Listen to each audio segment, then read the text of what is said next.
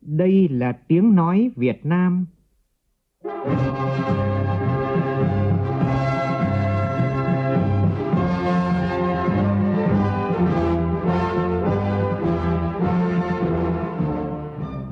là tiếng nói Việt Nam, phát thanh từ Hà Nội, thủ đô nước Cộng hòa xã hội chủ nghĩa Việt Nam.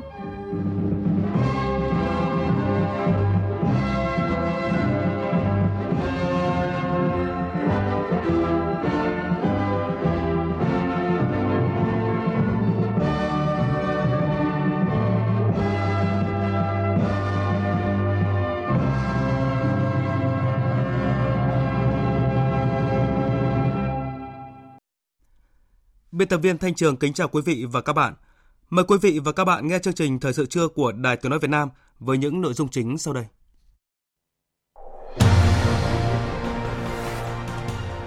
Gặp gỡ các tập đoàn hàng đầu của Na Uy, Thủ tướng Nguyễn Xuân Phúc kỳ vọng các tập đoàn hình thành một trung tâm sản xuất của Na Uy tại Việt Nam.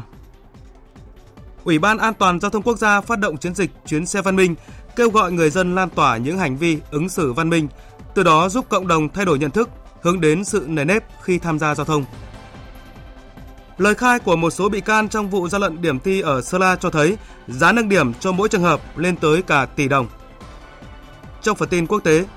căng thẳng gia tăng giữa Iran và Mỹ leo thang khi Tổng thống Mỹ Donald Trump tuyên bố cử khoảng 1.500 binh sĩ Mỹ tới Trung Đông. Thuốc chữa bệnh hiếm và đắt nhất thế giới chính thức được lưu hành.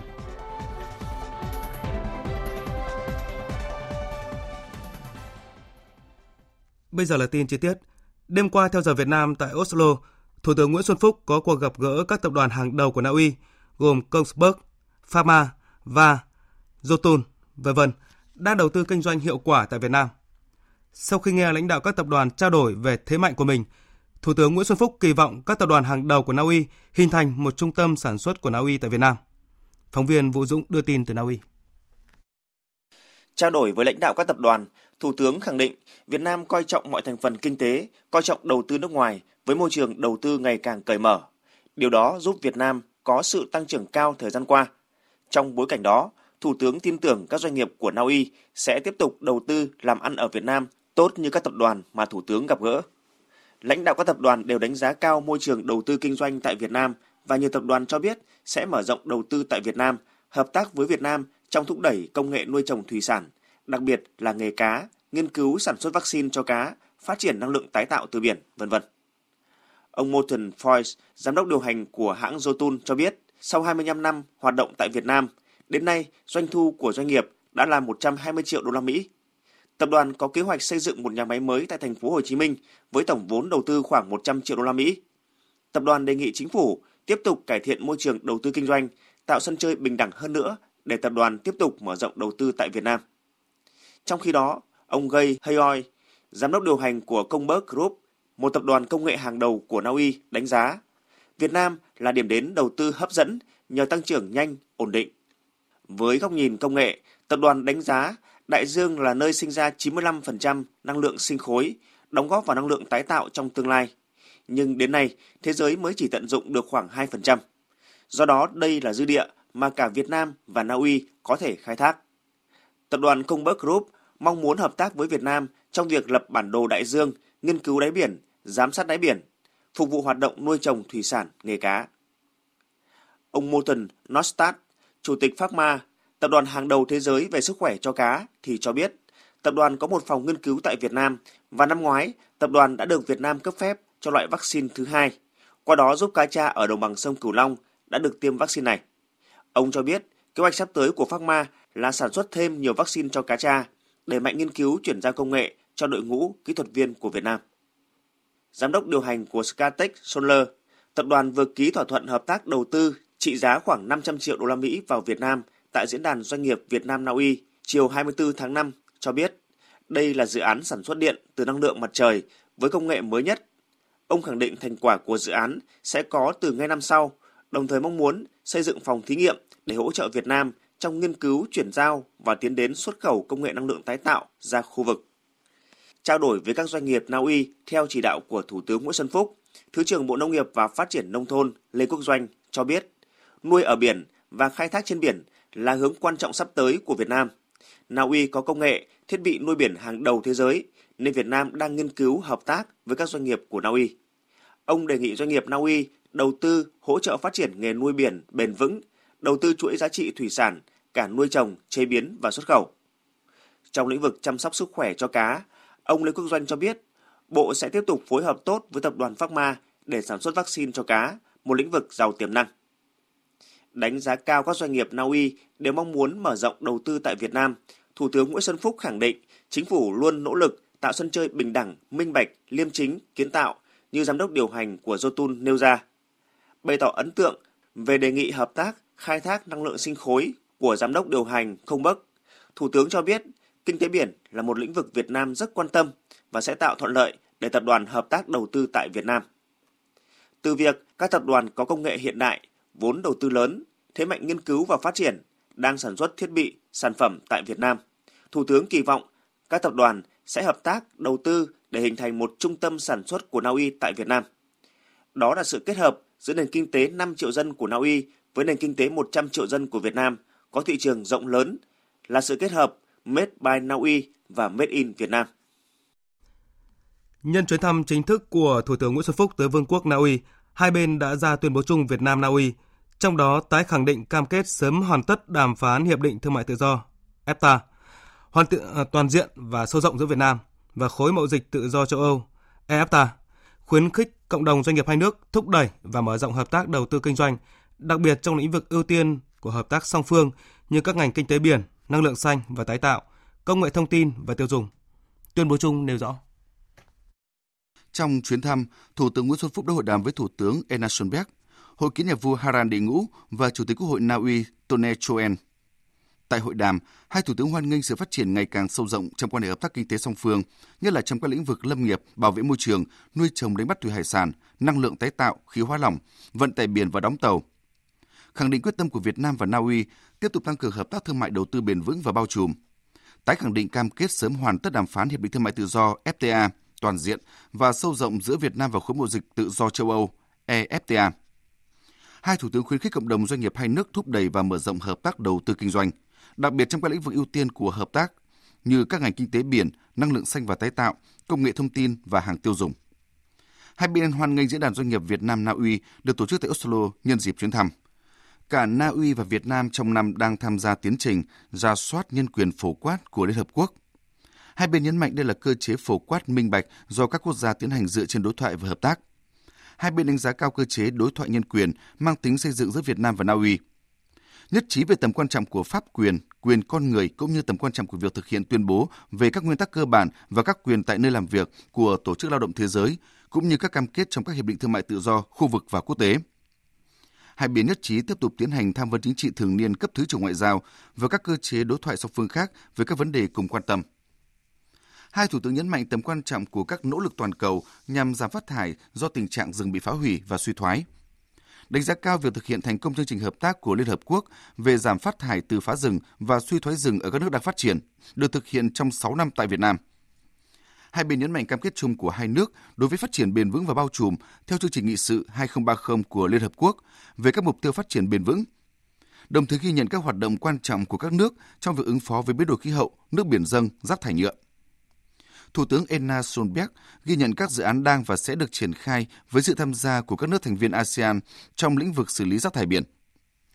Việt Nam và Na Uy chia sẻ cam kết đối với trật tự quốc tế công bằng bình đẳng dựa trên luật lệ và hệ thống đa phương với vai trò trung tâm của Liên Hợp Quốc.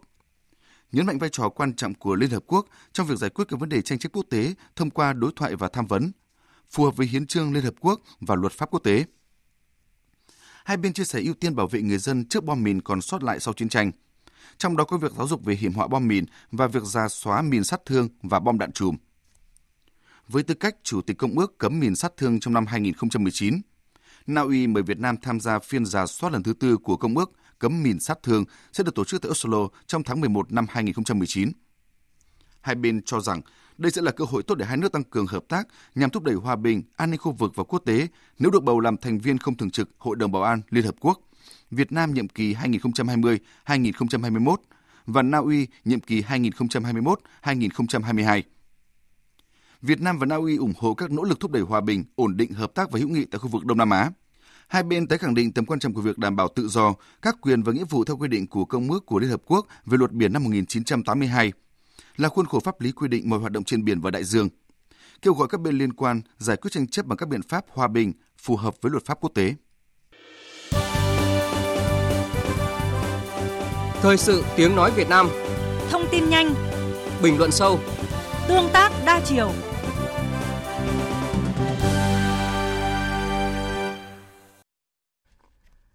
Sáng nay tại Hà Nội, đoàn tiểu ban văn kiện Đại hội 13 làm việc với Đảng ủy Công an Trung ương nhằm chuẩn bị xây dựng các văn kiện trình Đại hội 13 của Đảng. Đồng chí Trần Quốc Vượng, Ủy viên Bộ Chính trị, Thường trực Ban Bí thư, Phó trưởng Bộ phận Thường trực Tiểu ban và Đại tướng Tô Lâm, Ủy viên Bộ Chính trị, Bí thư Đảng ủy Công an Trung ương, Bộ trưởng Bộ Công an chủ trì. Tin của phóng viên Hồng Nhung. Đánh giá cao công tác chuẩn bị của Đảng ủy Công an Trung ương, Thường trực Ban Bí thư Trần Quốc Vượng chỉ rõ, Đảng ủy Công an Trung ương, Bộ Công an đã tập trung chỉ đạo công tác phòng ngừa đấu tranh phòng chống tội phạm, vi phạm pháp luật đạt hiệu quả cao, tăng cường phối hợp hiệp đồng với quân đội, các cơ quan tư pháp, nội chính, nhất là trong điều tra truy tố xét xử nhiều vụ án nghiêm trọng, giải quyết ổn định nhiều vụ việc phức tạp về an ninh trật tự ngay từ đầu và từ cơ sở, góp phần bảo vệ Đảng, bảo vệ chế độ, bảo vệ nhân dân, củng cố và nâng cao niềm tin của nhân dân đối với Đảng, nhà nước.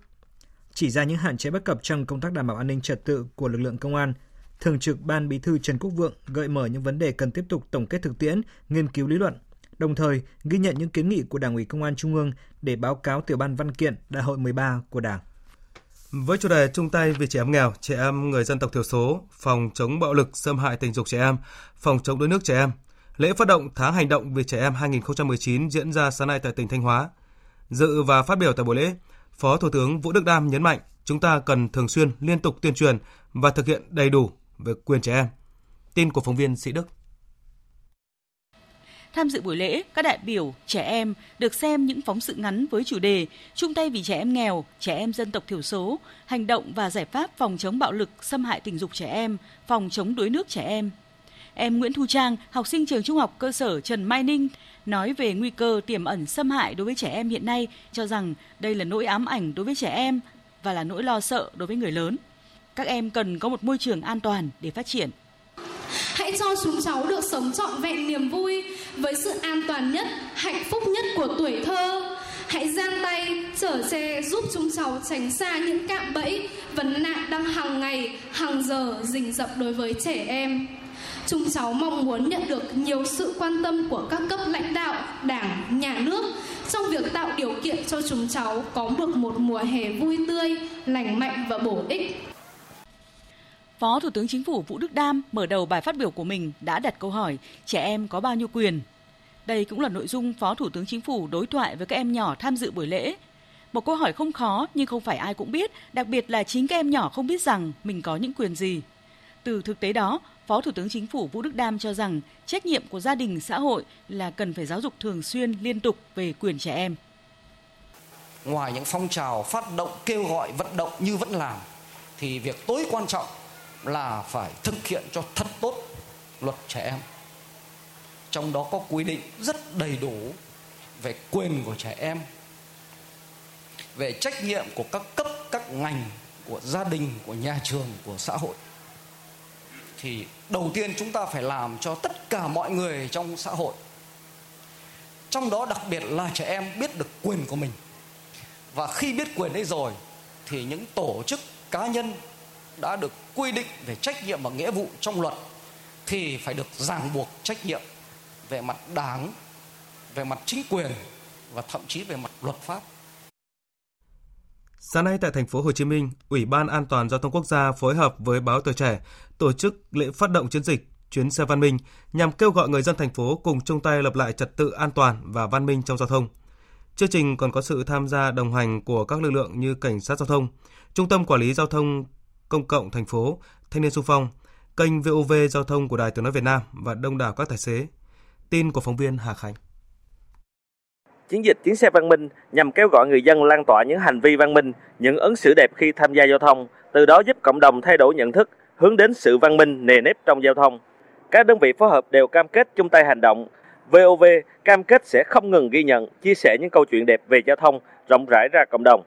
Ông Khuất Việt Hùng, Phó Chủ tịch chuyên trách Ủy ban an toàn giao thông quốc gia tin tưởng chương trình mang ý nghĩa nhân văn này sẽ góp phần lan tỏa các hành động đẹp khi tham gia giao thông và nhận được sự hưởng ứng của người dân. Qua đó giúp nâng cao nhận thức về đảm bảo an toàn giao thông, góp phần giảm thiểu tai nạn giao thông. Tất cả chúng ta những người đã ngồi sau vô lăng thì đều gọi là các bác tài. Thì chúng tôi đề nghị các bác tài một việc thôi. Đấy là hãy trở thành những cái tài xế an toàn và thân thiện giúp đỡ người già trẻ em khi tham gia giao thông và đặc biệt là đã uống rượu bia thì không lái xe. Nhưng thêm một việc nữa là đừng có ngồi lên xe mà những người vừa mới uống xong. Ban tổ chức cũng đã lập một website tại địa chỉ chuyến xe văn minh tuổi trẻ.vn và vận hành trong 6 tháng từ ngày 25 tháng 5 đến ngày 25 tháng 11 năm 2019 để tạo sân chơi cho người dân tham gia chương trình có thể dễ dàng chia sẻ những hình ảnh, câu chuyện đẹp về văn minh giao thông. Anh Nguyễn Tiến, tài xế Grab tham gia lễ phát động, nói. Những người làm tài xế với tôi tôi thì lúc nào cũng mong mỏi làm sao. Có những nhiều người phải đồng hành với mình nó lan tỏa thật nhiều hơn nữa mạnh hơn nữa để người ta có ý thức mình muốn làm sao. Không có xảy ra tai nạn thì vợ con vui vẻ niềm vui nó sẽ đến tràn đầy. Mà khách hàng cũng vậy mình chở khách hàng như vậy cũng vui. Sáng nay, Bộ Giáo dục và Đào tạo phối hợp với Ủy ban nhân dân thành phố Cần Thơ tổ chức hội nghị đánh giá thực trạng giáo dục mầm non, phổ thông khu vực đồng bằng sông Cửu Long. Bộ trưởng Bộ Giáo dục và Đào tạo Phùng Xuân Nhạ chủ trì hội nghị. Theo báo cáo, đồng bằng sông Cửu Long vẫn là khu vực có số lượng lớp học tranh chệch cao nhất cả nước. Phóng viên Thanh Tùng đưa tin. Đây là hội nghị có ý nghĩa quan trọng để tìm giải pháp đưa giáo dục mầm non, giáo dục phổ thông của 13 tỉnh thành phố đồng bằng sông Cửu Long từng bước thoát khỏi vùng trũng trong giáo dục. Theo báo cáo của Cục Cơ sở Vật chất, Bộ Giáo dục và Đào tạo, trong những năm qua, bức tranh về giáo dục mầm non và phổ thông khu vực đồng bằng sông Cửu Long về cơ bản là thấp hơn của cả nước, xét trên tất cả các bệnh viện. Việc chi ngân sách địa phương cho giáo dục mầm non và phổ thông trung bình trên một học sinh ở khu vực này thấp hơn bình quân chung của cả nước là 11,9%. Phân bổ ngân sách địa phương cho các cấp học chưa hợp lý. Đồng bằng sông Cửu Long vẫn là khu vực có số lượng lớp học tranh tre cao nhất nước. Điều này khiến cho chất lượng giáo dục không đảm bảo, nhất là trong thời gian triển khai chương trình giáo dục phổ thông mới. Ý kiến của các đại biểu tham dự cho rằng, dù thực hiện bất kỳ chính sách gì thì vẫn phải coi chất lượng giáo dục là hàng đầu. Trong đó nổi lên các vấn đề như cần ra soát lại nguồn ngân sách trung ương và địa phương để xây dựng và kiên cố hóa trường lớp học. Chất lượng giáo dục đào tạo lên hay không là do chất lượng nhà giáo. Đồng bằng sông Cửu Long nên có một hoặc hai trường sư phạm tập trung để đảm bảo chất lượng đội ngũ giáo viên. Có ý kiến cho rằng nên hạ chuẩn trong giáo dục mầm non và phổ thông ở khu vực đồng bằng sông Cửu Long. Bộ trưởng Bộ Giáo dục và Đào tạo Phùng Xuân Nhạ cho rằng không vì khó khăn mà hạ thấp chuẩn giáo dục. Thay vì hạ thấp chuẩn, hãy tăng cường hỗ trợ để nâng cao chuẩn lên thì dần dần mới thoát khỏi vùng trũng. Sau hội nghị này, Bộ Giáo dục và Đào tạo sẽ tổng hợp các kiến nghị để báo cáo chính phủ, tìm giải pháp tháo gỡ khó khăn để giáo dục mầm non và phổ thông của khu vực đồng bằng sông Cửu Long từng bước phát triển, bắt kịp với mặt bằng chung của cả nước. Vụ gian lận thi cử ở Sala tiếp tục có tình tiết mới. Theo lời khai của bị can Trần Xuân Yến, Phó Giám đốc Sở Giáo dục và Đào tạo tỉnh Sơn La, chính giám đốc sở này là ông Hoàng Tiến Đức đã đưa thông tin của 8 thí sinh để nhờ rút bài sửa nâng điểm. Về chi phí để giúp rút sửa bài nâng điểm, có bị can để rút bài sửa nâng điểm 3 môn đạt đến mức tổng điểm yêu cầu trong tổ hợp xét tuyển đại học trung bình mỗi trường hợp giá là 1 tỷ đồng. Được biết quá trình điều tra, một số bị can trong vụ án đã tự giác nộp lại số tiền thu lợi bất chính. Hiện cơ quan an ninh điều tra công an tỉnh Sơn La vừa kết thúc điều tra vụ án gian lận thi cử, chuyển hồ sơ sang viện kiểm sát nhân dân tỉnh đề nghị truy tố 8 bị can về tội lợi dụng chức vụ quyền hạn trong khi thi hành công vụ theo điểm A khoản 2, điều 356 Bộ luật hình sự. Hưởng ứng tháng hành động vì môi trường và phong trào chống rác thải nhựa sáng nay tại tỉnh Thái Nguyên, Bộ Tài nguyên và Môi trường và Ủy ban Nhân dân tỉnh Thái Nguyên phối hợp với công ty Panasonic Việt Nam tổ chức lễ phát động tháng hành động vì môi trường. Tin của phóng viên Kim Thanh. Với chủ đề ô nhiễm không khí và hành động của chúng ta cùng thông điệp giải quyết chất thải nhựa và ni lông, công nghiệp hóa hiện đại hóa đi đôi với bảo vệ môi trường, hàng nghìn người dân và nhiều doanh nghiệp trên địa bàn tỉnh Thái Nguyên đã tham gia lễ phát động và cam kết giảm sử dụng vật liệu nhựa, tăng cường sử dụng các vật liệu thay thế nhằm giảm thiểu tác hại ra môi trường, không khí. Chị Nguyễn Phương Chi, người dân huyện Đồng Hỷ, Thái Nguyên chia sẻ. Em thấy là chương trình ngày hôm nay rất ý nghĩa uh, bởi vì đã giúp cho mọi người hiểu được uh, tầm quan trọng của việc là phải sử dụng ít túi ni lông, uh, các chất thải nhựa. Và hôm nay thì cái việc trồng cây xanh thì em nghĩ là nó cũng rất là tốt bởi vì cây xanh thì sẽ giúp mang lại không khí trong lành và cái cảnh quan xanh mát cho khu vực dân cư. Sau lễ phát động, người dân huyện Đồng Hỷ Thái Nguyên cùng cán bộ và nhân viên công ty Panasonic trồng 300 cây sao đen nhằm phủ xanh 6,5 hecta đất trống, mang lại bóng mát và môi trường xanh cho gần 200 hộ dân ở khu tái định cư Gò Cao, xã Hóa Thượng, huyện Đồng Hỷ. Ngoài ra, Panasonic cũng trao tặng 10.000 cây chè, cây trồng chủ lực phát triển kinh tế của Thái Nguyên cho người dân khu kinh tế nông nghiệp mới huyện Phú Lương. Song song với những hoạt động này, Panasonic tổ chức hoạt động thu gom pin cũ, đổi pin sinh thái miễn phí cho người dân tới tham dự lễ trồng cây. Trong khuôn khổ chương trình, học sinh trung học cơ sở Hóa Thượng hào hứng tham gia lớp học môi trường tìm hiểu biến đổi khí hậu và sáng tạo các sản phẩm thực nghiệm môi trường từ vỏ chai nhựa cũ, nâng cao ý thức của các em về việc giảm thiểu rác thải nhựa, sống xanh và bền vững trong cuộc sống hàng ngày. Hôm nay Bộ Y tế cho biết đã quyết định sử dụng thêm vaccine DPT VGB HIP do Viện Huyết Thanh Ấn Độ sản xuất trong chương trình tiêm chủng mở rộng. Như vậy, chương trình tiêm chủng mở rộng quốc gia đã có hai loại vaccine được sử dụng song song là vaccine Combify và DPT VGB HIP. Vaccine này có thành phần hoàn toàn tương tự như vaccine 5 trong 1 đã sử dụng trong tiêm chủng mở rộng trước đây đó là Combify và Quinvasem. Vaccine 5 trong 1 này do Viện Huyết Thanh Ấn Độ sản xuất đã được cấp phép lưu hành và sử dụng tại Ấn Độ từ năm 2010, đạt tiêu chuẩn, xin lỗi quý vị, đạt tiêu chuẩn tiền thẩm định của Tổ chức Y tế Thế giới. Đến nay, vaccine này đã được sử dụng trên 600 triệu liều tại 79 quốc gia trong đó có Ấn Độ. Việc sử dụng đồng thời hai vaccine 5 trong 1 có thành phần tương tự trong tiêm chủng mở rộng để đảm bảo đáp ứng đầy đủ nhu cầu sử dụng vaccine, tránh việc thiếu vaccine, đặc biệt là đối với những vaccine nhập khẩu cần nhiều thời gian để tiến hành các thủ tục mua và tuân thủ nghiêm ngặt quy trình kiểm định chất lượng vaccine. Nhằm đảm bảo việc cung ứng vaccine 5 trong 1 đầy đủ trong năm 2019, Hiện nay, dự án tiêm chủng mở rộng quốc gia đã sẵn có cả hai loại vaccine 5 trong một này, đảm bảo nhu cầu trong tiêm chủng thường xuyên cho trẻ dưới 1 tuổi, cũng như là tiêm bù đầy đủ cho các trẻ chưa được tiêm trong năm ngoái. Dịch tả lợn châu Phi vẫn lây lan nhanh. Tại các tỉnh đồng bằng sông Cửu Long, Đồng Tháp là địa phương mới xuất hiện dịch, thì tại khu vực Tây Nguyên cũng đã có tỉnh đầu tiên xác nhận có bệnh, đó là Gia Lai. Dịch xuất hiện ở huyện Chư Pứ với 135 con mắc bệnh đã được cơ quan chức năng tiêu hủy. Và ngay trong chiều qua, Ủy ban Nhân dân tỉnh Gia Lai tổ chức cuộc họp tại huyện Chư Pứ triển khai các biện pháp khoanh vùng chống dịch. À, thưa quý vị, trong khi bệnh dịch đang lây lan nhanh thì những ngày qua, thông tin về việc một số hộ dân ở xã Bình Lãng, huyện Tứ Kỳ, tỉnh Hải Dương có dấu hiệu trục lợi từ chính sách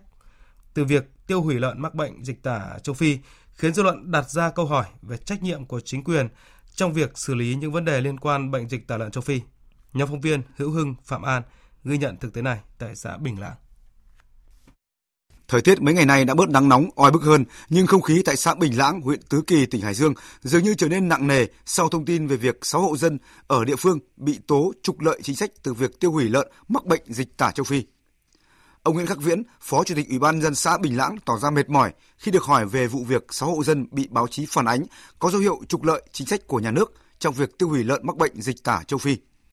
Sự việc khiến nhiều hộ dân khác tỏ ra bức xúc vì nghi ngờ có sự gian lận trong chuyện kê khai đối tượng nhận hỗ trợ của nhà nước. Tôi nghĩ là cái việc này nó chỉ là sai quy cách tiêu hủy, tức là ông không tiêu hủy địa bàn, ông lại đem đến cái vùng khác. Nhưng thực ra hai xã đều dịch cá thì nó là trong vùng dịch nó không nặng nề gì và người ta không có ý trục lợi. Từ thực tế công tác kiểm tra, xác minh vụ việc ở xã Bình Lãng, ông Nguyễn Đình Tính, giám đốc trung tâm dịch vụ nông nghiệp huyện Tứ Kỳ, tỉnh Hải Dương thẳng thắn nhìn nhận. Qua công tác kiểm tra thì chúng tôi thấy trong 6 hộ mà có nghi vấn phản ánh của dư luận địa phương thì có 5 hộ đã mua lợn từ nơi khác chuyển về. Thế và những cái hộ này, theo như ý kiến của chi cục thú y tỉnh thì có 4 hộ điều kiện chuồng trại không thể đủ để mà nuôi số lượng lợn nái như thế. Như vậy ở đây là có một cái cách suy diễn rằng các hộ chăn nuôi là có một cái ý đồ gì đó là mua lợn đang cái giai đoạn có dịch với một cái giá rất là thấp chứ mà nếu như mà về để mà đưa vào tiêu hủy và xin hỗ trợ của nhà nước thì sẽ được ờ, số tiền cao hơn rất là nhiều ở đây là chúng tôi rất là nghi vấn và điều đó là rất có khả năng xảy ra Ông Vũ Văn Hợp, Phó Chủ tịch Ủy ban nhân dân huyện Tứ Kỳ, tỉnh Hải Dương cho biết, địa phương sẽ xử lý nghiêm những trường hợp cán bộ có ý bao che và thiếu trách nhiệm trong việc kiểm soát, kê khai đối tượng được hỗ trợ chính sách do tiêu hủy lợn mắc bệnh dịch tả châu Phi. Bản chất của câu chuyện là tại Bình Lãng đấy thì chúng tôi cũng đang tiếp tục yêu cầu các cơ quan xác minh, kiểm tra rõ. Nếu sai phạm, chúng tôi sẽ xử lý theo quy định pháp luật. Kể cả chính quyền xã, giả sử có bao che cùng chúng lợi thì phải xử lý. Một dự án bất động sản chưa đủ thủ tục và dù Ủy ban Nhân dân tỉnh đã có quyết định thu hồi nhưng chủ đầu tư vẫn ngang nhiên tổ chức lễ động thổ gây bức xúc dư luận. Đó là dự án Thiên đường nước Cần Thơ ở phường Cái Khế, quận Ninh Kiều, thành phố Cần Thơ với tổng mức đầu tư gần 1.300 tỷ đồng. Phóng viên Thanh Tùng, thường trú khu vực đồng bằng sông Cửu Long, thông tin. Lý do mà Ủy ban nhân dân thành phố Cần Thơ có quyết định thu hồi là do chủ đầu tư không triển khai thực hiện dự án theo đúng tiến độ đã được Ủy ban nhân dân phê duyệt tại quyết định chủ trương đầu tư, chưa ký quỹ đảm bảo thực hiện dự án, đồng thời chưa hoàn thành thủ tục đất đai, xây dựng và môi trường. Trước đó, ngày 21 tháng 5 năm 2019, công ty cổ phần đầu tư thương mại dịch vụ điện lực thông báo gửi đến Ủy ban dân thành phố Cần Thơ, Sở Xây dựng và các đơn vị liên quan để thông báo về việc động thổ thi công san lấp mặt bằng dự án Thiên đường nước Cần Thơ. Khi nhận được thông báo của công ty cổ phần đầu tư thương mại dịch vụ điện lực Sở Xây dựng thành phố Cần Thơ ngay lập tức đã có công văn quả tốc gửi công ty này đề nghị dừng mọi công tác chuẩn bị triển khai xây dựng các hạng mục công trình thuộc dự án Thiên đường nước Cần Thơ. Dù Sở Xây dựng thành phố Cần Thơ đã có văn bản quả tốc đề nghị tạm dừng, tuy nhiên về phía công ty cổ phần đầu tư thương mại dịch vụ điện lực và La Luna Holding vẫn tổ chức lễ động thổ dự án. Trong đó thư mời phát ra có ghi phần nội dung chương trình có phát biểu của lãnh đạo Ủy ban dân thành phố Cần Thơ. Tuy nhiên qua tìm hiểu thực tế, thời gian tổ chức lễ sớm hơn so với thư mời là 10 giờ sáng ngày 24 tháng 5 năm 2019, không có lãnh đạo Ủy ban dân thành phố Cần Thơ tham dự. Còn tại thành phố Đà Nẵng, thời gian gần đây nhiều tuyến phố trên địa bàn thành phố như đường Hùng Vương, Trần Bình Trọng, Hải Phòng, đoạn trước bệnh viện ờ, đa khoa, tái diễn nạn lấn chiếm về hè để buôn bán kinh doanh làm bãi đậu xe. Tình trạng này khiến người đi bộ phải tràn xuống lòng đường gây mất trật tự cảnh quan đô thị và tiềm ẩn nguy cơ tai nạn giao thông. Phóng viên Tuyết Lê tại miền Trung phản ánh. Điểm nóng lấn chiếm vỉa hè làm nơi buôn bán bãi đỗ xe phải kể đến là tuyến đường Trần Bình Trọng, Hùng Vương, Hải Phòng, nơi tập trung lượng lớn du khách đến tham quan mua sắm. Vỉa hè của các tuyến đường này ở nhiều thời điểm trong ngày bị lấn chiếm hết cả phần của người đi bộ. Tại khu vực trung tâm thương mại chợ Cồn, nhiều hộ kinh doanh trái cây, nước giải khát vô tư chiếm dụng vỉa hè, thậm chí tràn sát ra mép đường, chèo kéo khách mua hàng, gây nguy hiểm cho người đi đường. Xe máy đậu đổ ngổn ngang trên vỉa hè, gây mất trật tự cảnh quan đô thị. Bà Nguyễn Thị Hạnh bán trái cây trên lề đường ông Ích Kim, vô tư cho hay. Có vỉa hè vỉa đường, thì mình lấn chiếm vỉa hè là mình có lỗi rồi. Thì mua cũng 5 giờ là về tới đây bón nào, thì đứng ngoài đường bón cho họ, rồi chụp phật, bỏ xe trở về phường, đường hơi tam. Bữa nay không có người là mình đứng mình bón thôi, đoạn có đây là mình đãi đi chỗ khác. Mình khó kheo mình đúa mình phải lên lậu, chứ mình không lên lậu lá chè. Đứng xe đường là không bác phải chịu thôi. Tình trạng lấn chiếm vỉa hè làm nơi buôn bán bãi đỗ xe dễ thấy ở các tuyến phố ở quận Hải Châu như Hùng Vương, Trần Bình Trọng, Trần Kế Sương, Lê Duẩn, Trần Phú, Lê Lợi và các đoạn đường Quang Trung, Hải Phòng, chung quanh bệnh viện Đà Nẵng. Đường Phạm Phú Thứ dài hơn 100 mét, nối hai tuyến đường chính là Trần Phú và Bạch Đằng. Nhiều thời điểm trong ngày bị chủ các shop hoa lấn chiếm hết cả phần đường. Những ngày rằm, ngày lễ Tết, các hộ kinh doanh hoa, trái cây bày bán tràn lan ra giữa đường, xe máy đậu đổ ngổn ngang. Ông Nguyễn Văn Xuyên, Phó Chủ tịch Ủy ban nhân dân phường Hải Châu 1, quận Hải Châu, thành phố Đà Nẵng cho biết, đã phân công các lực lượng thường xuyên tuần tra ở các điểm nóng từ 5 giờ đến 21 giờ hàng ngày. Nhưng khi lực lượng chức năng của phường rút đi thì việc lấn chiếm tái diễn. Theo ông Nguyễn Đăng Huy, Phó Giám đốc Sở Giao thông Vận tải thành phố Đà Nẵng, Sở sẽ kết hợp với các lực lượng như cảnh sát giao thông, công an các phường, quận tăng cường xử phạt các hộ cố tình vi phạm. Chúng tôi cũng cử các lực lượng thường xuyên tuần tra kiểm soát, xử lý các việc mà vi phạm với các hạ tầng giao thông, việc đậu đổ không đúng quy định. Đối với công tác quản lý trật tự vỉa hè thì hiện nay sẽ do lực lượng chức năng của ủy ban nhân các quận huyện kiểm tra và xử lý. Trong thời gian vừa rồi, chúng tôi cũng đã phối hợp với các địa phương có văn bản đôn đốc nhắc nhở địa phương tăng cường kiểm tra cái việc xử lý tình trạng lấn chiếm vỉa hè, sử dụng vỉa hè ngồi mục đích giao thông. Đã bắt được nghi can giết hại ba bà cháu ở Lâm Đồng. Sáng nay, Công an tỉnh Lâm Đồng phối hợp cùng các đơn vị liên quan khám nghiệm hiện trường vụ án mạng nghiêm trọng khiến ba bà cháu bị thiệt mạng tại xã Tân Thanh, huyện Lâm Hà trong sáng qua. Nghi phạm của vụ án là Nghiêm Thị Nhi, 48 tuổi, ngụ ở thôn 9, xã Tân Thanh, đã bị bắt giữ ngay trong dạng sáng nay. Theo thông tin ban đầu, sáng qua, bà Hoàng Thị Vượng cùng hai cháu nội là Đàm Đức Tiến 4 tuổi và Đàm Thị Nguyên Thảo 3 tuổi đi chơi trong thôn. Sau khi dẫn cháu đi mua bánh kẹo tại một tiệm tạp hóa trong thôn, bà Vượng tiếp tục đưa hai cháu đến nhà bà Nghiêm Thị Nhi chơi. Tại đây ba bà cháu xuống vườn hái bơ nhưng đã xảy ra cãi vã với bà Nhi. Sau đó, Nghiêm Thị Nhi dùng dao băm dâu chém liên tục vào người bà Hoàng Thị Vượng rồi quay sang chém vào hai cháu Tiến và Thảo. Khi thấy ba người tử vong, Nghiêm Thị Nhi lôi ba thi thể ra sau vườn đào hố chôn rồi bắt xe ôm ra huyện Đức Trọng cách nhà khoảng 50 cây số. Đến đêm qua, khi nhận được tin báo về sự việc bà Hoàng Thị Vượng cùng hai cháu không về nhà, lực lượng công an huyện Lâm Hà phối hợp cùng các lực lượng địa phương đi tìm kiếm và phát hiện thi thể ba bà cháu trong vườn nhà Nghiêm Thị Nhi. Dạng sáng nay, lực lượng chức năng đã bắt được nghi phạm Nghiêm Thị Nhi.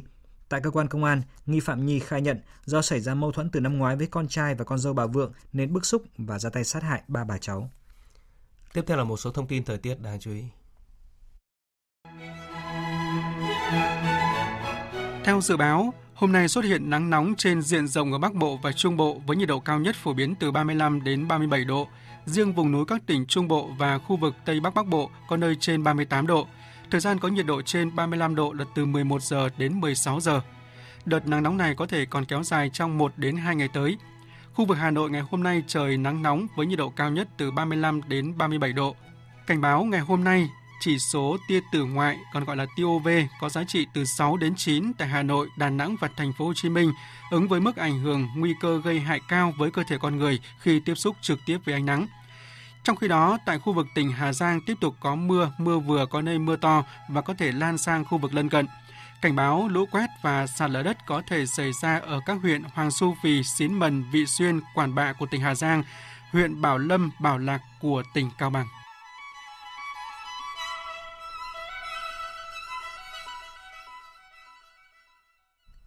Xin chuyển sang phần tin quốc tế. Như chúng tôi đã thông tin, hôm qua Thủ tướng Anh Theresa May thông báo rời vị trí Chủ tịch Đảng Bảo thủ vào ngày 7 tháng 6 sau khi không thể thuyết phục các nghị sĩ ủng hộ thỏa thuận Brexit,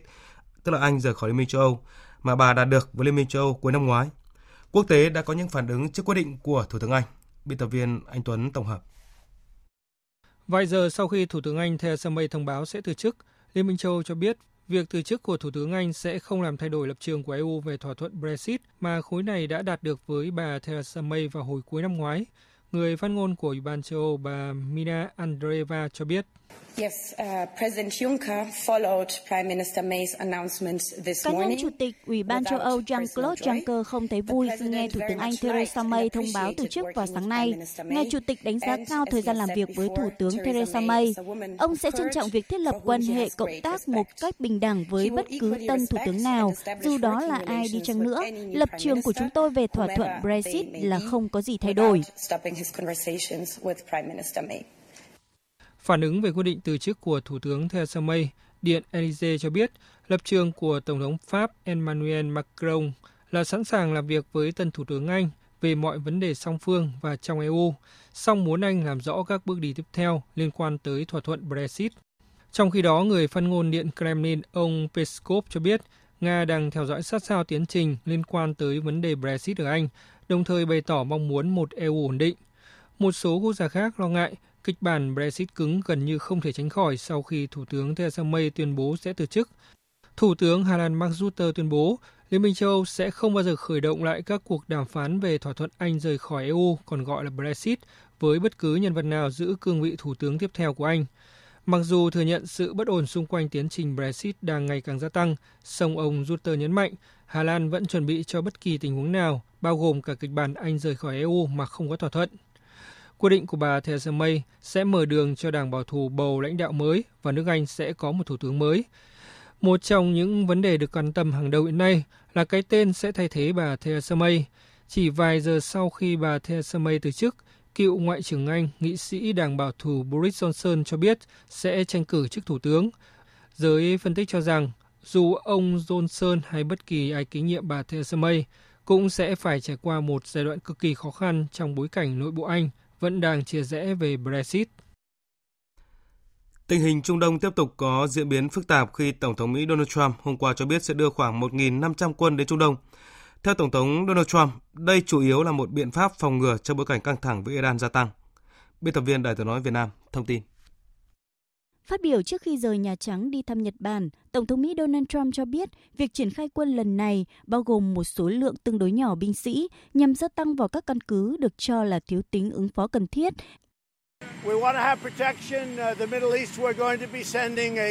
Chúng tôi muốn có sự bảo vệ tại Trung Đông. Chúng tôi sẽ cử một số lượng khá nhỏ binh lính chứa là để phòng ngừa và một số người tài năng đến Trung Đông. Tôi nghĩ Iran không muốn xảy ra chiến tranh với Mỹ vào thời điểm này và họ cũng không thể sở hữu vũ khí hạt nhân. Với thỏa thuận hạt nhân ký dưới thời cựu Tổng thống Obama, Iran có thể sở hữu vũ khí hạt nhân trong vòng 5 đến 6 năm nữa. Tuy nhiên đến thời điểm này, Iran vẫn chưa thể có vũ khí hạt nhân. Hành động điều quân này được cho là bất ngờ khi chỉ một ngày trước đó, Tổng thống Mỹ đã bác bỏ kế hoạch gia tăng sự hiện diện quân sự tại Iran và cho đó là điều không cần thiết. Giới quan sát cho rằng việc điều 1.500 quân là hành động phản ứng trực tiếp từ Mỹ trước phát ngôn mới nhất của Iran. Hôm 23 tháng 5, Tổng thống Iran Hassan Rouhani tuyên bố nước này sẽ không khuất phục trước mọi sức ép của Mỹ và không từ bỏ những mục tiêu của mình. Tổng thống Iran Rouhani nói. آدمهای جدید الورود به دنیای سیاست những người chỉ mới bước chân vào thế giới chính trị đã có những ảo tưởng thiếu suy nghĩ rằng họ có thể phá vỡ vinh quang của Iran. Nhưng chúng ta sẽ cho Nhà Trắng một câu trả lời dứt khoát rằng chúng ta sẽ không chịu khuất phục bằng cách khởi động một loạt các dự án mà chúng ta đang gặp phải khó khăn, bất chấp việc Mỹ áp đặt các biện pháp trừng phạt.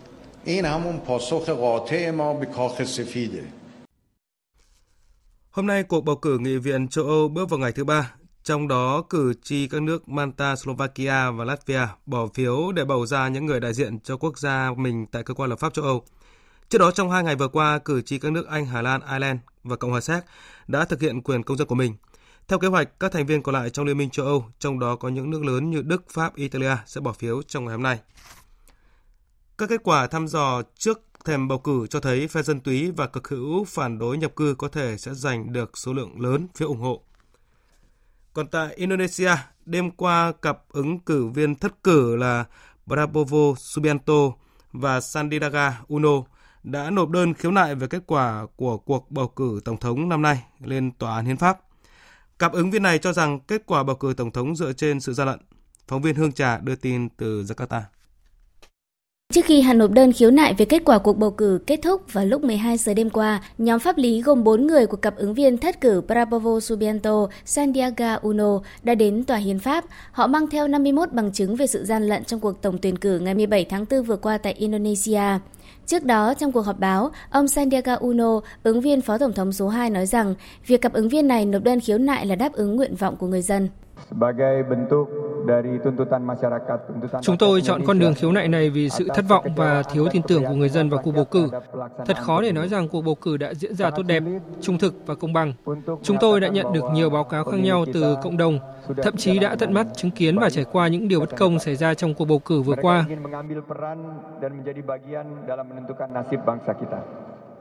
Ông Sandiaga cũng cho rằng những sai lầm trong cuộc bầu cử cần phải được sửa chữa một cách nghiêm túc và triệt để để đảm bảo nền dân chủ của Indonesia không bị tổn thương. Ông cũng cho biết thêm, cơ quan vận động bầu cử của cặp ứng viên này đã chuẩn bị những luật sư, những nhóm pháp lý hàng đầu để tham gia vào vụ kiện. Đơn kiện của cặp ứng viên Prabowo Sandiaga được đưa ra sau khi Ủy ban bầu cử công bố đương kim Tổng thống Joko Widodo là người chiến thắng trong cuộc bầu cử Tổng thống Indonesia 2019 với tỷ lệ phiếu bầu là 55,5% vào ngày 21 tháng 5 vừa qua. Cặp ứng cử viên số 2 Prabowo Subianto Sandiaga Uno đã từ chối kết quả và chỉ trích cách tính của Ủy ban bầu cử dựa trên sự gian lận. Theo lịch trình của Tòa Hiến pháp, vụ kiện này sẽ được xét xử vào ngày 14 tháng 6 và phán quyết của tòa án sẽ được đưa ra vào ngày 28 tháng 6 tới đây. Cục Quản lý Thực phẩm Dược phẩm Mỹ hôm qua đã chứng nhận cho lưu hành thuốc Zolgensma, loại thuốc chữa trị bệnh teo cơ tủy, căn bệnh hiếm gặp khiến trẻ em tử vong trước 2 tuổi. Zolgensma cũng chính thức trở thành loại thuốc có giá đắt đỏ nhất thế giới từ trước tới nay sau khi nhà sản xuất Thụy Sĩ Novartis công bố giá là 2,1 triệu đô la Mỹ cho một lộ trình điều trị.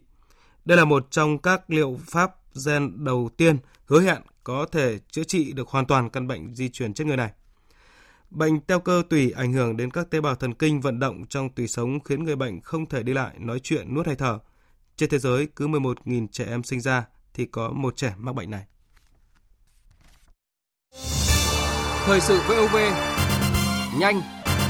tin cậy, hấp dẫn. Quý vị và các bạn đang nghe chương trình Thời sự trưa của Đài Tiếng nói Việt Nam. Như thường lệ vào chương trình trưa thứ bảy hàng tuần, chúng tôi điểm lại một số sự kiện và vấn đề đáng chú ý diễn ra trong tuần.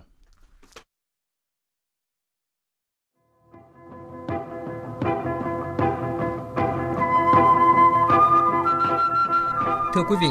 Sự kiện chính trị ngoại giao quan trọng diễn ra trong tuần là chuyến thăm chính thức Liên bang Nga và Vương quốc Na Uy của Thủ tướng Nguyễn Xuân Phúc và đoàn đại biểu cấp cao nước ta.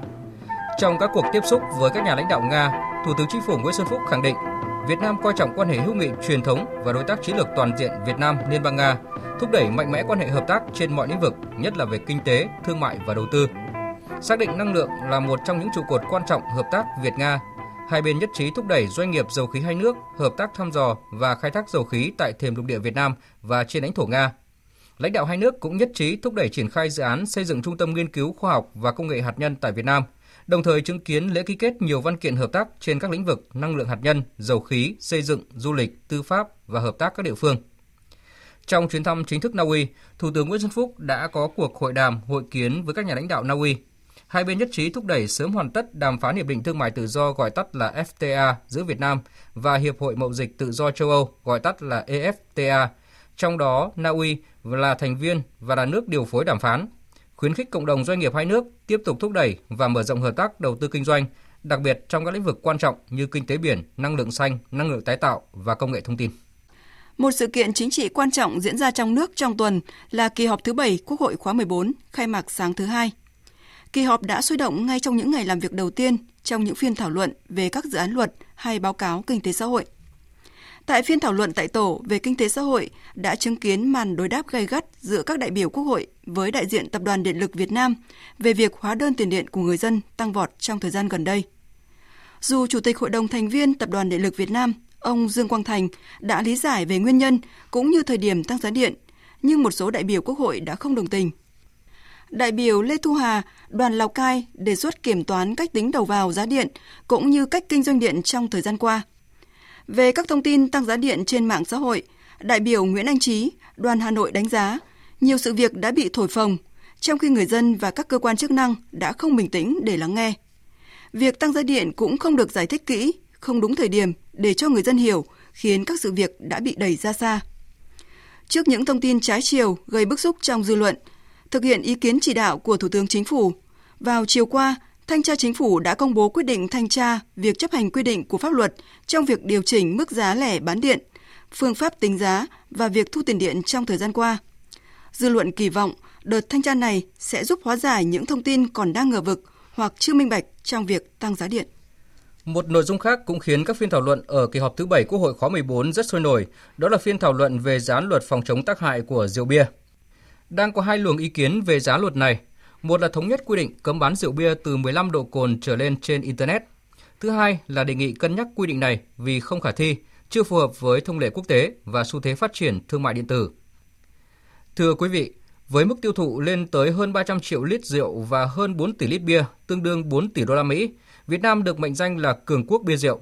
Tuy nhiên, thiệt hại kinh tế do rượu bia gây ra ước tính là 65.000 tỷ đồng mỗi năm –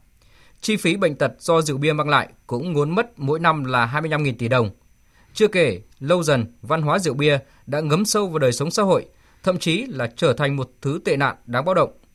Phân tích như vậy để thấy rằng, dù ngành rượu bia đang đóng thuế hàng chục nghìn tỷ đồng, đem lại công an việc làm cho hàng chục nghìn người, song so với những cái mất và cái được, cần phải có chế tài để hạn chế và kiểm soát chặt chẽ rượu bia giống như các nước trên thế giới đang làm. Thưa quý vị và các bạn, trong tuần tiếp tục chứng kiến sự lây lan với tốc độ mất kiểm soát của dịch tả lợn châu Phi. Cho đến thời điểm này, dịch đã xuất hiện ở gần 40 tỉnh, thành phố trong cả nước. Số lợn tiêu hủy do dịch lên tới hơn 1 triệu 600 nghìn con, tương đương với 65 nghìn tấn. Trong tuần, Ban Bí thư đã phải ra chỉ thị về tăng cường lãnh đạo, chỉ đạo thực hiện hiệu quả công tác phòng chống, khống chế dịch tả lợn châu Phi. Việc tái bùng phát với tốc độ chóng mặt của dịch tả lợn châu Phi cho thấy đây là loại dịch bệnh quá nguy hiểm hay là sự chủ quan, lơ là trong công tác phòng chống. Rồi đây, các cơ quan liên quan và các địa phương sẽ phải nhìn nhận, mổ xẻ kỹ lưỡng về thứ dịch bệnh nguy hiểm lần đầu tiên xuất hiện ở nước ta, rút ra những bài học kinh nghiệm cần thiết trong công tác phòng chống sao cho kịp thời hơn, hiệu quả hơn. Vấn đề được đặt ra lúc này là cùng với sự quyết liệt ngăn chặn dịch thì cũng cần tính tới giải pháp đảm bảo nguồn cung thịt lợn trong bối cảnh dịch chưa có dấu hiệu dừng lại và cấp đông thịt lợn được cho là một trong những giải pháp. Tuy nhiên, theo các chuyên gia nông nghiệp, cấp đông là giải pháp cần thiết nhưng cũng tiềm ẩn nguy cơ bùng phát dịch do virus tả lợn châu Phi vẫn còn có thể sống trong môi trường cấp đông. giải pháp khả thi hiện nay vẫn là phòng dịch, thực hiện chăn nuôi an toàn để dịch bệnh không tiếp tục lây lan. Một vấn đề nóng khác của ngành nông nghiệp được bàn đến trong tuần đó là sự xuất hiện trở lại của loài sinh vật ngoại lai gây hại tôm hùm đất hay còn gọi là tôm càng đỏ. Được xác định là loài sinh vật phàm ăn, các chuyên gia sinh học cảnh cảnh báo tôm càng đỏ sẽ là mối họa cho sản xuất nông nghiệp nhưng lại đang được nhập khẩu với số lượng lớn vào các tỉnh biên giới phía Bắc và được giao bán công khai trên mạng xã hội. Còn nhớ là cách đây hơn hai chục năm, Việt Nam hồ hởi đón nhận ốc bươu vàng như một món quà quý giá, vừa làm thức ăn cho tôm, cá, gia súc, vừa là thực phẩm ưa chuộng của nhiều người. Thế rồi, ốc bươu vàng đã trở thành mối hiểm họa lớn cho nông nghiệp. Phải mất rất nhiều thời gian với nhiều phong trào, chiến dịch cùng với nhiều chi phí, ốc bươu vàng mới cơ bản được tiêu diệt. Có đáng đánh đổi không khi sinh vật ngoại lai trở thành mối nguy hại tiêu diệt sinh vật bản địa, thậm chí là mang mầm bệnh cho người, làm mất cân bằng sinh thái. Liệu còn những sinh vật ngoại lai gây hại nào xâm nhập vào nước ta mà ngành chức năng và người dân chưa biết? Công tác kiểm soát đang có những lỗ hổng như thế nào khi mà những loài sinh vật ngoại lai gây hại vẫn dễ dàng xâm nhập vào nước ta? Đặt ra những câu hỏi này bởi bài học ốc bươu vàng vẫn còn đó, một bài học đủ để các cơ quan chức năng phải quyết liệt hơn trong ngăn chặn tôm càng đỏ ngay từ đầu, đừng để sai một ly đi một dặm, làm gia tăng những gánh nặng không đáng có cho nông nghiệp Việt Nam.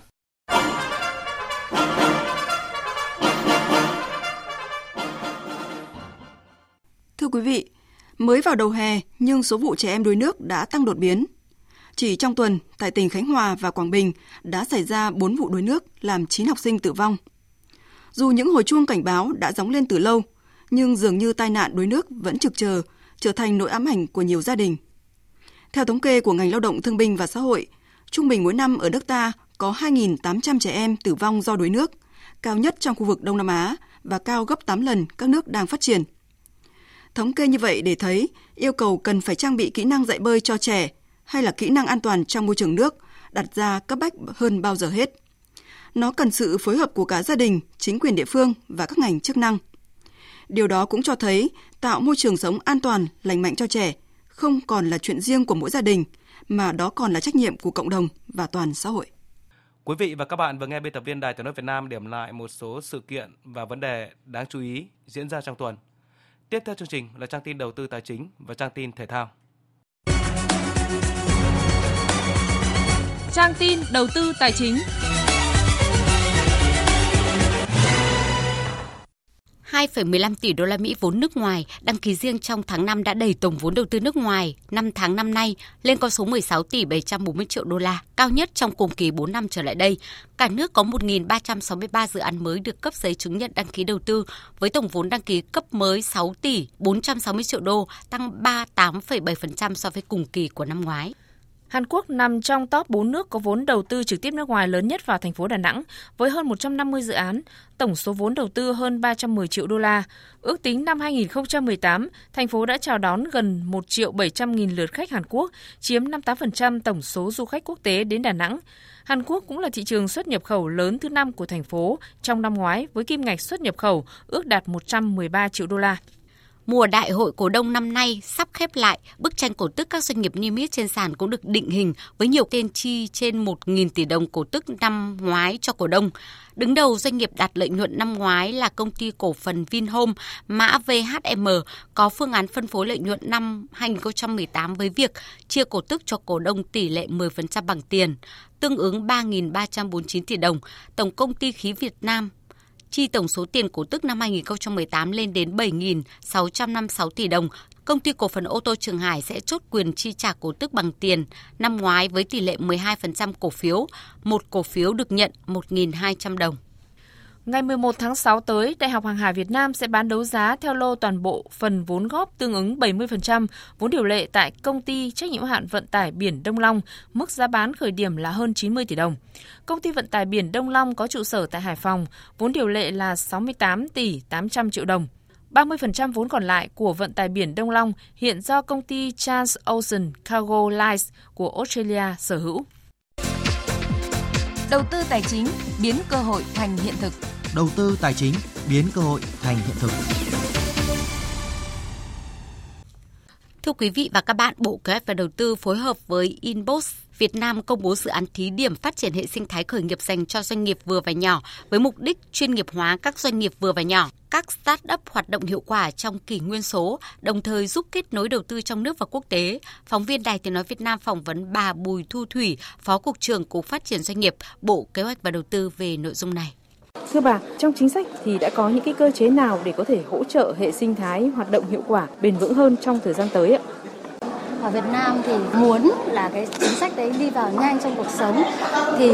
cần phải được thể chế hóa, luật hóa. Thì hiện nay là từ nghị quyết của Trung ương cho đến của chính phủ cũng như là các cái chính sách thì đều đã khẳng định rất là nhiều. Sự cần thiết phải hình thành lên một cái hệ sinh thái để có thể hỗ trợ cho các cái doanh nghiệp nhỏ và vừa mà dựa trên cái yếu tố công nghệ để có thể tăng trưởng rất là nhanh bắt kịp với các cái xu thế ờ, của thời đại, đặc biệt trong cái xu thế cách mạng 4.0 trong đấy có một cái chương trình rất là lớn mang tầm quốc gia là để hỗ trợ cho các cái doanh nghiệp startup. Và trong cái chương trình đó thì chính phủ đóng cái vai trò là kích off còn lại vai trò của rất nhiều những cái tổ chức trong đó, ví dụ các chính quyền địa phương, các cái tổ chức ngân hàng hay là các cái doanh nghiệp tư nhân sẽ tham gia vào hệ sinh thái này. Thưa bà, trong chính sách thời gian tới thì sẽ kết nối hệ thống ngân hàng, các hệ thống tín dụng như thế nào để giúp doanh nghiệp khởi nghiệp hiện thực hóa ý tưởng bằng nguồn vốn hỗ trợ ưu đãi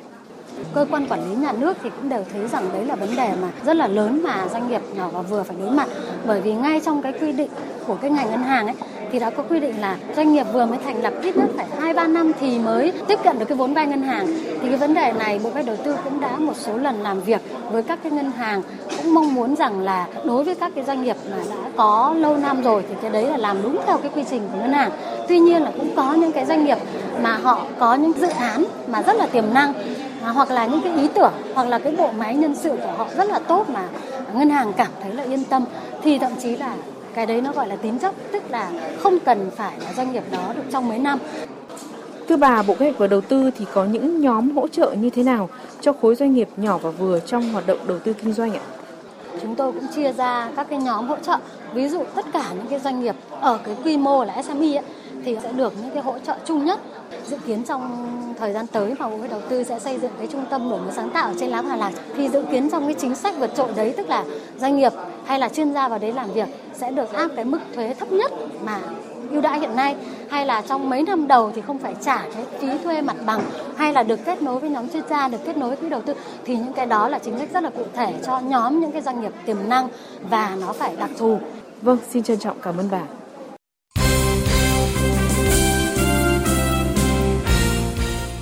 Thưa quý vị và các bạn, trong trận đấu thuộc vòng 11 V-League 2019 diễn ra tối qua trên sân vận động Hàng Đẫy, câu lạc bộ Viettel giành chọn 3 điểm trước đội khách Hải Phòng. Ở trận cầu có hai thẻ đỏ chia đều cho hai đội. De Souza là người đem về chiến thắng cho đội chủ nhà với cú đúp bàn thắng ở phút thứ 13 và 54 của trận đấu. Trắng tay trên sân khách, Hải Phòng rơi xuống thứ 6 với 15 điểm, còn Viettel tạm thời vươn lên vị trí thứ 9 với 13 điểm. Trong cuộc họp báo sau trận đấu, cả hai đội đều cử ra đại diện là các trợ lý huấn luyện viên. Về phía đội khách, trợ lý Nguyễn Đức Cảnh cho biết.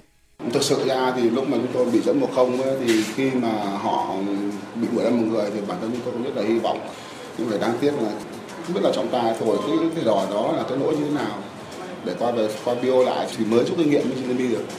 Chúng tôi thua thì bản thân chúng tôi chơi không được tốt. Hai nữa là họ phản công tình huống như thế thì thực sự là họ họ phản công hay rồi. Còn những cái gì mà mà chúng tôi chưa làm được ở trận đấu này thì trận đấu tới chúng tôi phải làm làm tốt trận đấu mình dám là nhà mới còn làm trong khi đó, trợ lý Nguyễn Hải Biên của câu lạc bộ Viettel dành lời khen cho sự cố gắng của các học trò, đồng thời thông báo về chấn thương tương đối nặng của tài năng trẻ Hoàng Đức. Hôm nay là một cái chiến thắng mà tôi nghĩ là đấy là một cái sự nỗ lực rất lớn của toàn bộ vận động viên đã thể hiện ở trên sân. Hoàng Đức thì à, chấn thương trở lại đến bây giờ cũng rất là khó. Hoàng Đức thì à, chúng tôi vẫn đang kiểm tra và anh chữa trị thì cũng chưa có cái kết luận chính thức. Nếu mà trong cái danh sách mà có Hoàng Đức thì tôi nghĩ là chắc là câu lạc bộ cũng phải trả lời với cả đội tuyển cũng như là ông huấn luyện trưởng vì cái chấn thương của Đức càng ngày thì bằng Đức càng đau thì chúng tôi bây giờ cũng đang cố gắng chữa trị cho Đức để cố gắng quay trở lại. Ở các trận đấu còn lại, Dực Nam Hà Nam Định bất ngờ thắng câu lạc bộ Hà Nội với tỷ số 2-0 trong ngày ra mắt tân huấn luyện viên Nguyễn Văn Dũng. Thanh Hóa đánh bại Sài Gòn FC 2-1, còn BKMX Bình Dương thua 0-2 trước Than Quảng Ninh.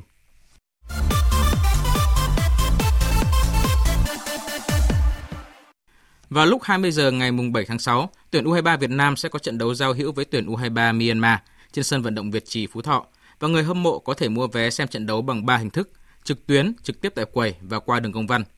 Vé xem cuộc so tài giữa U23 Việt Nam và U23 Myanmar có 3 mệnh giá 100, 150 và 200 000 đồng. Người hâm mộ có thể mua trực tuyến từ 10 giờ sáng nay trên trang về bóng đá.vff.org.vn. Việc bán vé trực tiếp được tiến hành từ 14 giờ ngày 3 tháng 6 đến 17 giờ ngày 7 tháng 6 tại nhà thi đấu Trung tâm Thể dục Thể thao tỉnh Phú Thọ. Ngoài ra, Liên đoàn bóng đá Việt Nam cũng ủy quyền cho Sở Văn hóa Thể thao và Du lịch tỉnh Phú Thọ tiếp nhận công văn đăng ký mua vé của các cơ quan đoàn thể từ ngày 27 tháng 5 đến hết ngày 29 tháng 5. Hôm qua tại nhà thi đấu Quân khu 7, Bộ Quốc phòng đã tổ chức lễ khai mạc giải bóng chuyền Cúp Quân đội mở rộng năm 2019. Giải diễn ra từ ngày 24 tháng 5 đến ngày 2 tháng 6 với sự góp mặt của 12 đội bóng nam nữ trong và ngoài quân đội. Bảng của nam gồm Thể công, Biên phòng, Quân khu 4, Sanet Khánh Hòa, Tràng An Ninh Bình, Hà Tĩnh. Bảng của nữ gồm Thông tin Liên Việt Postbank, Ngân hàng Thương mại Cổ phần Công thương Việt Nam, Tiến Đông Thanh Hóa, Đắk Lắk, Kinh Bắc Bắc Ninh, Kinh Spark Quảng Ninh. Các đội ở mỗi bảng thi đấu vòng tròn một lượt, chọn 4 đội đứng đầu và thi đấu bán kết. Hai đội thắng ở bán kết sẽ gặp nhau tranh giải nhất nhì, còn hai đội thua ở bán kết sẽ gặp nhau tranh giải ba tư. Con tay giải xe đạp về nông thôn 2019, sau khi giành chiến thắng chặng 5, tay đua trẻ Trần Tuấn Kiệt của đội Domesco Đồng Tháp tiếp tục thể hiện phong độ tuyệt vời trong chặng 6. Từ Vĩnh Long đi Trà Vinh với lộ trình 109 km để lần thứ hai bước lên bục vinh quang, đồng thời mở ra cơ hội tranh chấp trong top 3 tổng sắp cũng như chiếc áo xanh. Trần Nguyễn Duy Nhân nhờ về hạng 3 chặng đã săn bằng điểm số áo xanh với Nguyễn Văn Bình. Về thứ tư, tay đua Anderbat vẫn giữ chiếc áo vàng và Bonner Chan Asia Cycle Academy tiếp tục đứng đầu giải đồng đội, xếp trên tập đoàn Lục Trời và Domesco Đồng Tháp. Hôm nay đoàn đua tiếp tục thi đấu chặng 7 từ Bến Tre đi Kiến Tường dài 103 km. Tại giải vô địch bóng bàn toàn quốc báo Nhân dân lần thứ 37, Cúp Petro Việt Nam Đạm Cà Mau 2019 đang diễn ra ở nhà thi đấu tỉnh Khánh Hòa. Bất ngờ đã xảy ra ngay ở vòng 32 khi tay vợt Á quân đơn nữ 2018 Nguyễn Khoa Diệu Khánh của thành phố Hồ Chí Minh bị loại bởi đàn em mới 15 tuổi là Trần Mai Ngọc của Hà Nội TNT với tỷ số 2-4. Sau đó Mai Ngọc tiếp tục đánh bại Nguyễn Thảo Nguyên của Tây Ninh và Vũ Thị Hà của quân đội để cùng Phan Hoàng Tường Giang của Công an Nhân dân giành quyền vào bán kết. Ở nội dung thi đấu đơn nam đã xác định 8 tay vợt vào tứ kết với sự góp mặt của các tay vợt mạnh từng là thành viên đội tuyển quốc gia như Nguyễn Anh Tú của Hà Nội, Nguyễn Đức Tuân, Đoàn Bảo Tuấn Anh của Hải Dương và Lê Đình Đức của Hà Nội TNT. Ở nội dung đôi nam nữ, cặp Mai Hoàng Mỹ Trang và Nguyễn Tiến Đăng Vũ của thành phố Hồ Chí Minh sẽ đối đầu cặp Nguyễn Đức Tuân, Bùi Ngọc Lan của Hải Dương tại chung kết.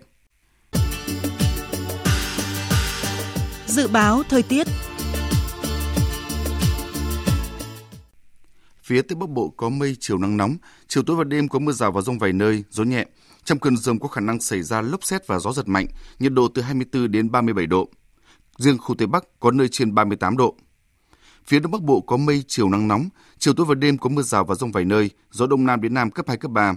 Trong cơn rông có khả năng xảy ra lốc xét và gió giật mạnh, nhiệt độ từ 25 đến 37 độ. Riêng Quảng Ninh, Hải Phòng từ 31 đến 33 độ. Các tỉnh từ Thanh Hóa đến Thừa Thiên Huế có mây, chiều nắng nóng, chiều tối và đêm có mưa rào và rông vài nơi, gió Tây Nam cấp 2, cấp 3.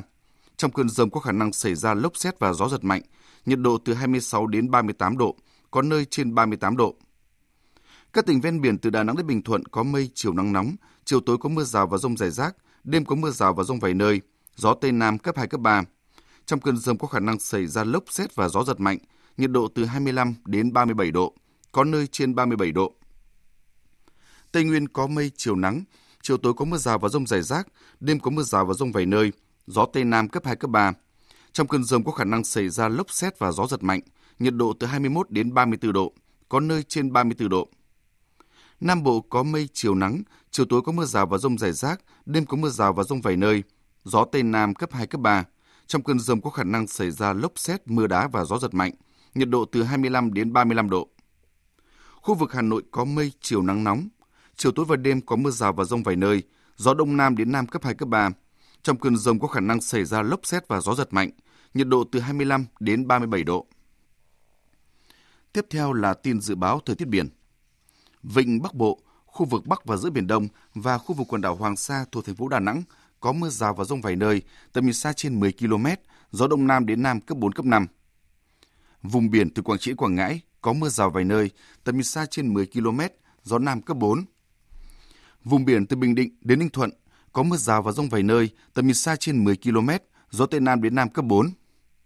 Vùng biển từ Bình Thuận Cà Mau có mưa rào rải rác và có nơi có rông, tầm nhìn xa trên 10 km, giảm xuống từ 4 đến 10 km trong mưa, gió Tây Nam cấp 4, cấp 5. Trong cơn rông có khả năng xảy ra lốc xoáy và gió giật mạnh. Khu vực Nam Biển Đông, khu vực quần đảo Trường Sa thuộc tỉnh Khánh Hòa, vùng biển từ Cà Mau đến Kiên Giang bao gồm cả Phú Quốc và Vịnh Thái Lan, có mưa rào rải rác và có nơi có rông, tầm nhìn xa trên 10 km, giảm xuống từ 4 đến 10 km trong mưa, gió Tây Nam cấp 3, cấp 4. Trong cơn rông có khả năng xảy ra lốc xoáy và gió giật mạnh.